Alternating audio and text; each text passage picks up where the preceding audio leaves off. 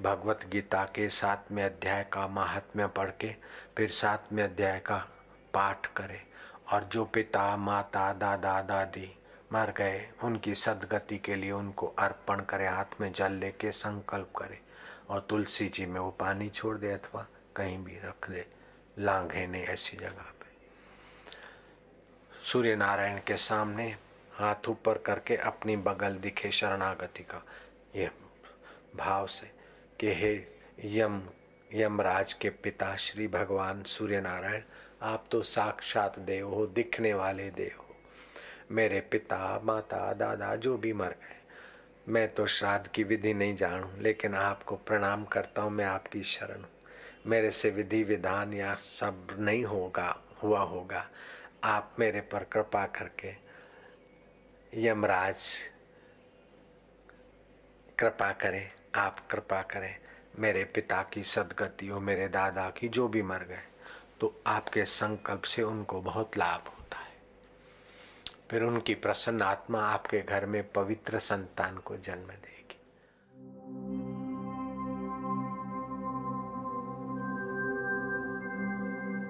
श्रीमद् भगवत गीता के सातवें अध्याय का महात्म्य। भगवान शिव कहते हैं, पार्वती अब मैं सातवें अध्याय का महात्म्य बतलाता हूँ, जिसे सुनकर कानों में अमृत राशि भर जाती है। पाटलिपुत्र नामक एक दुर्गम नगर है, जिसका द्वार बहुत ही ऊँचा है। उस नगर में शंकुकर्ण नामक एक ब्राह्मण रहता था। उसने वैश्य वृत्ति का आश्रय लेकर बहुत धन कमाया, किंतु न तो कभी पितरों का तर्पण किया और न देवताओं का पूजन ही। वह धनोपार्जन में तत्पर होकर राजाओं को ही भोज दिया करता था। एक समय की बात है, उस ब्राह्मण ने अपना चौथा विवाह करने के लिए पुत्रों और बंधुओं के साथ यात्रा की। मार्ग में आधी रात के समय जब वह सो रहा था, एक सर्प ने कहीं से आकर उसकी बाह में काट लिया। उसके काटते ही ऐसी अवस्था हो गई कि मणि मंत्र और औषधि आदि से भी उसके शरीर की रक्षा असाध्य जान पड़ी। तत्पश्चात कुछ ही क्षणों में उसके प्राण पखेरु उड़ गए। फिर बहुत समय के बाद वह प्रेत सर्प योनि में उत्पन्न हुआ। उसका चित्त धन की वासना में बंधा था। उसने पूर्व वृत्तांत को स्मरण करके सोचा, मैंने जो घर के बाहर करोड़ों की संख्या में अपना धन गाड़ रखा है उससे इन पुत्रों को वंचित करके स्वयं ही उसकी रक्षा करूँगा। एक दिन सांप की योनि से पीड़ित होकर पिता ने स्वप्न में अपने पुत्रों के समक्ष आकर अपना मनोभाव बताया। तब उसके निरंकुश पुत्रों ने सवेरे उठकर बड़े विस्मय के साथ एक दूसरे से स्वप्न की बातें कहीं।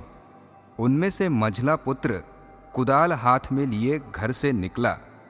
और जहाँ उसके पिता सर्पयोनी धारण करके रहते थे, उस स्थान पर गया। यद्यपि उसे धन के स्थान का ठीक ठीक पता नहीं था तो भी उसने चिन्हों से उसका ठीक निश्चय कर लिया और लोभ बुद्धि से वहाँ पहुंचकर बाम्बी को खोदना आरंभ किया। तब उस बाम्बी से बड़ा भयानक सांप प्रकट हुआ और बोला, ओ मूढ़, तू कौन है? किस लिए आया है? क्यों बिल खोद रहा है? अथवा किसने तुझे भेजा है? ये सारी बातें मेरे सामने बता। पुत्र बोला, मैं आपका पुत्र हूँ। मेरा नाम शिव है। मैं रात्रि में देखे हुए स्वप्न से विस्मित होकर यहाँ का सुवर्ण लेने के कौतूहल से आया हूँ। पुत्र की यह वाणी सुनकर वह सांप हंसता हुआ उच्च स्वर से इस प्रकार स्पष्ट वचन बोला यदि तू मेरा पुत्र है तो मुझे शीघ्र ही बंधन से मुक्त कर। मैं पूर्व जन्म के गाड़े हुए धन के ही लिए सर्प योनि में उत्पन्न हुआ हूँ। पुत्र ने पूछा, पिताजी, आपकी मुक्ति कैसे होगी? इसका उपाय मुझे बताइए, क्योंकि मैं इस रात में सब लोगों को छोड़कर आपके पास आया हूँ। पिता ने कहा, बेटा, गीता के अमृतमय सप्तम अध्याय को छोड़कर मुझे मुक्त करने में तीर्थ, दान, तप और यज्ञ भी सर्वथा समर्थ नहीं है। केवल गीता का सातवां अध्याय ही प्राणियों के जरा मृत्यु आदि दुखों को दूर करने वाला है। पुत्र, मेरे श्राद्ध के दिन सप्तम अध्याय का पाठ करने वाले ब्राह्मण को श्रद्धापूर्वक भोजन कराओ। इससे निस्संदेह मेरी मुक्ति हो जाएगी। वत्स, अपनी शक्ति के अनुसार पूर्ण श्रद्धा के साथ वेद विद्या में प्रवीण अन्य ब्राह्मणों को भी भोजन कराना। सर्प योनि में पड़े हुए पिता के ये वचन सुनकर सभी पुत्रों ने उनकी आज्ञा के अनुसार तथा उससे भी अधिक किया। तब शंकुकर्ण ने अपने सर्प शरीर को त्याग कर दिव्य देह धारण किया और सारा धन पुत्रों के अधीन कर दिया। पिता ने करोड़ों की संख्या में जो धन बांट कर दिया था उससे वे सदाचारी पुत्र बहुत प्रसन्न हुए। उनकी बुद्धि धर्म में लगी हुई थी। इसलिए उन्होंने बावली, कुआँ, पोखर, यज्ञ तथा देव मंदिर के लिए उस धन का उपयोग किया और अन्नशाला भी बनवाई। तत्पश्चात सातवें अध्याय का सदा जप करते हुए उन्होंने मोक्ष प्राप्त किया। पार्वती यह तुम्हें सातवें अध्याय का महात्म्य बताया गया है, जिसके श्रवण मात्र से मानव सब पातकों से मुक्त हो जाता है। अथ सप्तमोऽध्यायः। श्रीभगवानुवाच। मय्यासक्तमनः पार्थ। योगं युञ्जन्मदाश्रयः। असंशयं समग्रं मां यथा ज्ञास्यसि तच्छृणु। ज्ञानं तेऽहं सविज्ञानम् इदं वक्ष्याम्यशेषतः। यज्ञात्वा नेह भूयोऽन्य ज्ञातव्यमवशिष्यते। मनुष्याणां सहस्रेषु कश्चिद् यतति सिद्धये यततामपि सिद्धानां कश्चिन्मां वेत्ति तत्त्वतः। भूमिरापो नलो वायुः खं मनो बुद्धिरेव च अहङ्कार इति यं मे भिन्ना प्रकृतिरष्टधा। अपरेयमितस्त्वन्या प्रकृतिं विद्धि मे परां जीवभूतां महाबाहो ययदं धार्यते जगत्। एतद्योनीनि भूतानि सर्वाणीत्युपधारय अहं कृत्स्नस्य जगतः प्रभवः प्रलयस्तथा। मत्तः परतरं नान्यत् किञ्चिदस्ति धनञ्जय। मयि सर्वमिदं प्रोतं सूत्रे मणिगणा इव। रसोऽहमप्सु कौन्तेय प्रभास्मि शशिसूर्ययोः प्रणवः सर्ववेदेषु शब्दः खे पौरुषं नृषु।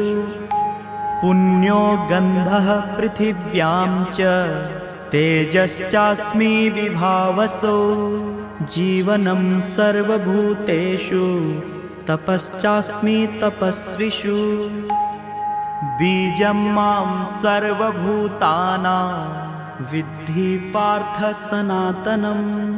बुद्धिर्बुद्धिमतामस्मि तेजस्तेजस्विनामहं। बलं बलवतां चाहं कामरागविवर्जितं धर्माविरुद्धो भूतेषु कामोऽस्मि भरतर्षभ।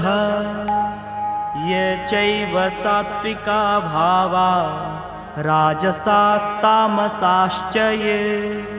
मत्त एवेति तान् विद्धि न त्वहं तेषु ते मयि त्रिभिर्गुणमयैर्भावै एभिः सर्वमिदं जगत् मोहितं नाभिजानाति मामेभ्यः परमव्ययम्। दैवी ह्येषा गुणमयी मम माया दुरत्यया। मामेव ये प्रपद्यन्ते मायामेतां तरन्ति ते न मां दुष्कृतिनो मूढाः प्रपद्यन्ते नराधमः। माययापहृतज्ञाना आसुरं भावमाश्रितः। चतुर्विधा भजन्ते मां जनः सुकृतिनोऽर्जुन आर्तो जिज्ञासुरर्थार्थी ज्ञानी च भरतर्षभ तेषां ज्ञानी नित्ययुक्त एकभक्तिर्विशिष्यते। प्रियो हि ज्ञानिनोत्यर्थ महं स च मम प्रियः। उदारः सर्व एवैते ज्ञानी त्वात्मैव मे मतम्। आस्थितः स हि युक्तात्मा मामेवानुत्तमां गतिम् बहूनां जन्मनामन्ते ज्ञानवान् मां प्रपद्यते। वासुदेवः सर्वमिति स महात्मा सुदुर्लभः। कामैस्तैस्तिर्हतज्ञानः प्रपद्यन्तेऽन्यदेवतः।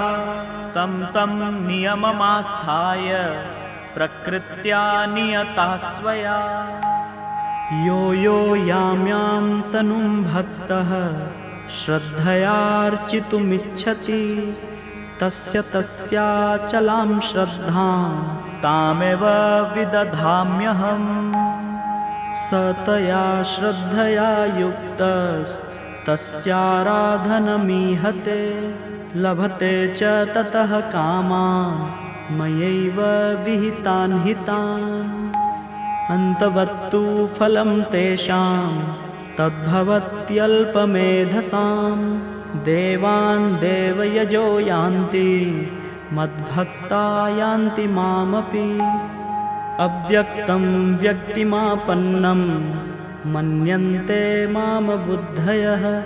परं भावमजानन्तो ममाव्ययमनुत्तमम् नाहं प्रकाशः सर्वस्य योगमाया समावृतः मूढोऽयं नाभिजानाति लोको मामजमव्ययम्।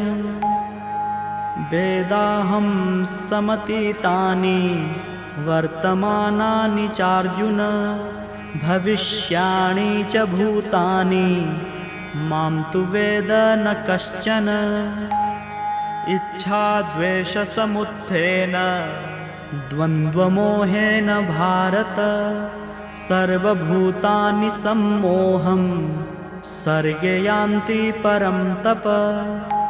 येषां त्वन्तगतं पापं जनानां पुण्यकर्मणां ते द्वन्द्वमोहनिर्मुक्ता भजन्ते मां दृढव्रताः जरामरणमोक्षाय मामाश्रित्य यतन्ति ये ते ब्रह्म तद्विदु कृत्स्नम् अध्यात्मं कर्म चाखिलम्। साधिभूताधिदैवं मां साधियज्ञं च ये विदुः प्रयाणकालेऽपि च मां ते विदुर्युक्तचेतसः। ॐ तत्सदिति श्रीमद्भगवद्गीतासु, उपनिषत्सु, ब्रह्मविद्यायां योगशास्त्रे श्रीकृष्णार्जुनसंवादे ज्ञानविज्ञानयोगो नाम सप्तमोऽध्यायः।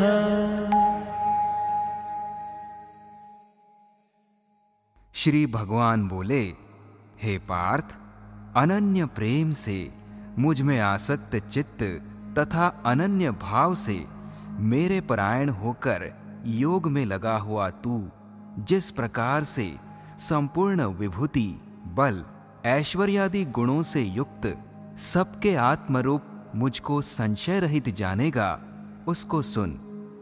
मैं तेरे लिए इस विज्ञान सहित तत्वज्ञान को संपूर्णतया कहूँगा, जिसको जानकर संसार में फिर और कुछ भी जानने योग्य शेष नहीं रह जाता।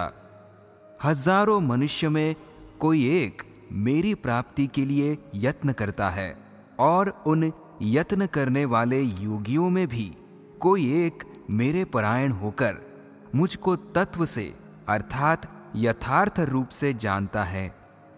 पृथ्वी, जल, अग्नि, वायु, आकाश, मन बुद्धि और अहंकार भी। इस प्रकार यह आठ प्रकार से विभाजित मेरी प्रकृति है। यह आठ प्रकार के भेदों वाली तो अपरा, अर्थात मेरी जड़ प्रकृति है। और हे महाबाहो, इससे दूसरी को, जिससे यह संपूर्ण जगत धारण किया जाता है, मेरी जीव रूपा, परा, अर्थात चेतन प्रकृति जान। हे अर्जुन तू ऐसा समझ कि संपूर्ण भूत इन दोनों प्रकृतियों से ही उत्पन्न होने वाले हैं और मैं संपूर्ण जगत का प्रभाव तथा प्रलय हूँ, अर्थात संपूर्ण जगत का मूल कारण हूँ। हे धनंजय, मुझसे भिन्न दूसरा कोई भी परम कारण नहीं है। यह संपूर्ण जगत सूत्र में सूत्र के मणियों के सदृश मुझमें गूंथा हुआ है। हे अर्जुन, मैं जल में रस हूँ, चंद्रमा और सूर्य में प्रकाश हूँ, संपूर्ण वेदों में ओमकार हूँ, आकाश में शब्द और पुरुषों में पुरुषत्व हूँ। मैं पृथ्वी में पवित्र गंध और अग्नि में तेज हूँ, तथा संपूर्ण भूतों में उनका जीवन हूँ। और तपस्वियों में तप हूँ। हे अर्जुन, तू संपूर्ण भूतों का सनातन बीज मुझको ही जान। मैं बुद्धिमानों की बुद्धि और तेजस्वियों का तेज हूँ। हे भरत श्रेष्ठ, मैं बलवानों का आसक्ति और कामनाओं से रहित बल अर्थात सामर्थ्य हूँ और सब भूतों में धर्म के अनुकूल अर्थात शास्त्र के अनुकूल काम हूँ, और भी जो सत्वगुण से उत्पन्न होने वाले भाव हैं, और जो रजोगुण से तथा तमोगुण से होने वाले भाव हैं, उन सबको तू मुझसे ही होने वाले हैं, ऐसा जान। परंतु वास्तव में उनमें मैं और वे मुझमें नहीं हैं। गुणों के कार्य रूप सात्विक राजस और तामस, इन तीनों प्रकार के भावों से यह सारा संसार, प्राणी समुदाय मोहित हो रहा है। इसलिए इन तीनों गुणों से परे मुझ अविनाशी को नहीं जानता, क्योंकि यह अलौकिक, अर्थात अति अद्भुत त्रिगुणमयी मेरी माया बड़ी दुस्तर है। परंतु जो पुरुष केवल मुझको ही निरंतर भजते हैं वे इस माया को उल्लंघन कर जाते हैं, अर्थात संसार से तर जाते हैं। माया के द्वारा जिनका ज्ञान हरा जा चुका है, ऐसे आसुर स्वभाव को धारण किए हुए मनुष्यों में नीच, दूषित कर्म करने वाले मूढ़ लोग मुझको नहीं भजते। हे भरतवंशियों में श्रेष्ठ अर्जुन, उत्तम कर्म करने वाले अर्थार्थी आर्त जिज्ञासु और ज्ञानी ऐसे चार प्रकार के भक्तजन मुझको भजते हैं। उनमें नित्य, मुझमें एक ही भाव से स्थित, अनन्य प्रेम भक्ति वाला ज्ञानी भक्त अति उत्तम है, क्योंकि मुझको तत्व से जानने वाले ज्ञानी को मैं अत्यंत प्रिय हूँ और वह ज्ञानी मुझे अत्यंत प्रिय है। ये सभी उदार हैं परंतु ज्ञानी तो साक्षात मेरा स्वरूप ही है, ऐसा मेरा मत है, क्योंकि वह मदगत मन बुद्धि वाला ज्ञानी भक्त, अति उत्तम गति स्वरूप, मुझमें ही अच्छी प्रकार स्थिर है। बहुत जन्मों के अंत के जन्म में तत्व ज्ञान को प्राप्त पुरुष सब कुछ वासुदेव ही है, इस प्रकार मुझको भजता है, वह महात्मा। अत्यंत दुर्लभ है। उन उन भोगों की कामना द्वारा जिनका ज्ञान हरा जा चुका है, वे लोग अपने स्वभाव से प्रेरित होकर उस उस नियम को धारण करके अन्य देवताओं को भजते हैं, अर्थात पूजते हैं। जो जो सकाम भक्त जिस जिस देवता के स्वरूप को श्रद्धा से पूजना चाहता है उस उस भक्त की श्रद्धा को मैं उसी देवता के प्रति स्थिर करता हूँ।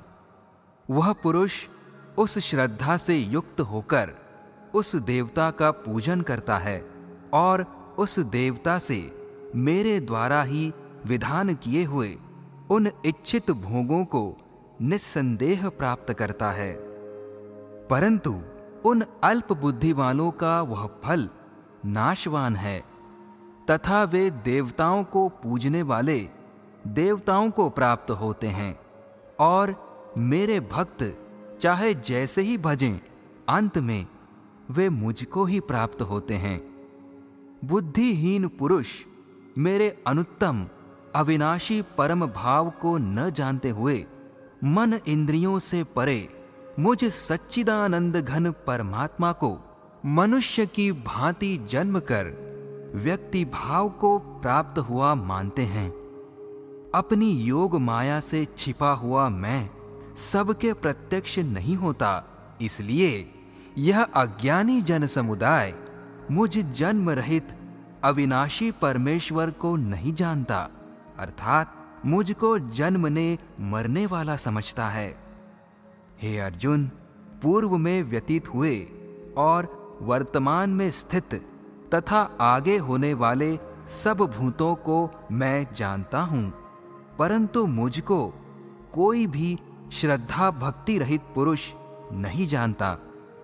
हे भरतवर्षी अर्जुन, संसार में इच्छा और द्वेष से उत्पन्न सुख दुखादि द्वंद्वरूप मोह से संपूर्ण प्राणी अत्यंत अज्ञता को प्राप्त हो रहे हैं, परंतु निष्काम भाव से श्रेष्ठ कर्मों का आचरण करने वाले, जिन पुरुषों का पाप नष्ट हो गया है, वे राग द्वेष जनित द्वंद्व रूप मोह से मुक्त, दृढ़ निश्चय भक्त, मुझको सब प्रकार से भजते हैं। जो मेरे शरण आकर जरा और मरण से छूटने के लिए यत्न करते हैं, वे पुरुष उस ब्रह्म को, संपूर्ण अध्यात्म को संपूर्ण कर्म को जानते हैं, जो पुरुष, अधिभूत और अधिदैव के सहित तथा अधियज्ञ के सहित सबका आत्मरूप मुझे अंतकाल में भी जानते हैं। वे युक्त चित्त वाले पुरुष मुझे जानते हैं, अर्थात मुझे प्राप्त हो जाते हैं। इस प्रकार उपनिषद, ब्रह्म विद्या तथा योग शास्त्र रूप श्रीमद् भगवद गीता के श्री कृष्ण अर्जुन संवाद में ज्ञान विज्ञान योग नामक सातवां अध्याय संपूर्ण हुआ। श्राद्ध के दिन भगवत गीता के सातवें अध्याय का महात्म्य पढ़कर फिर पूरे अध्याय का पाठ करना चाहिए एवं उसका फल मृतक आत्मा को अर्पण करना चाहिए।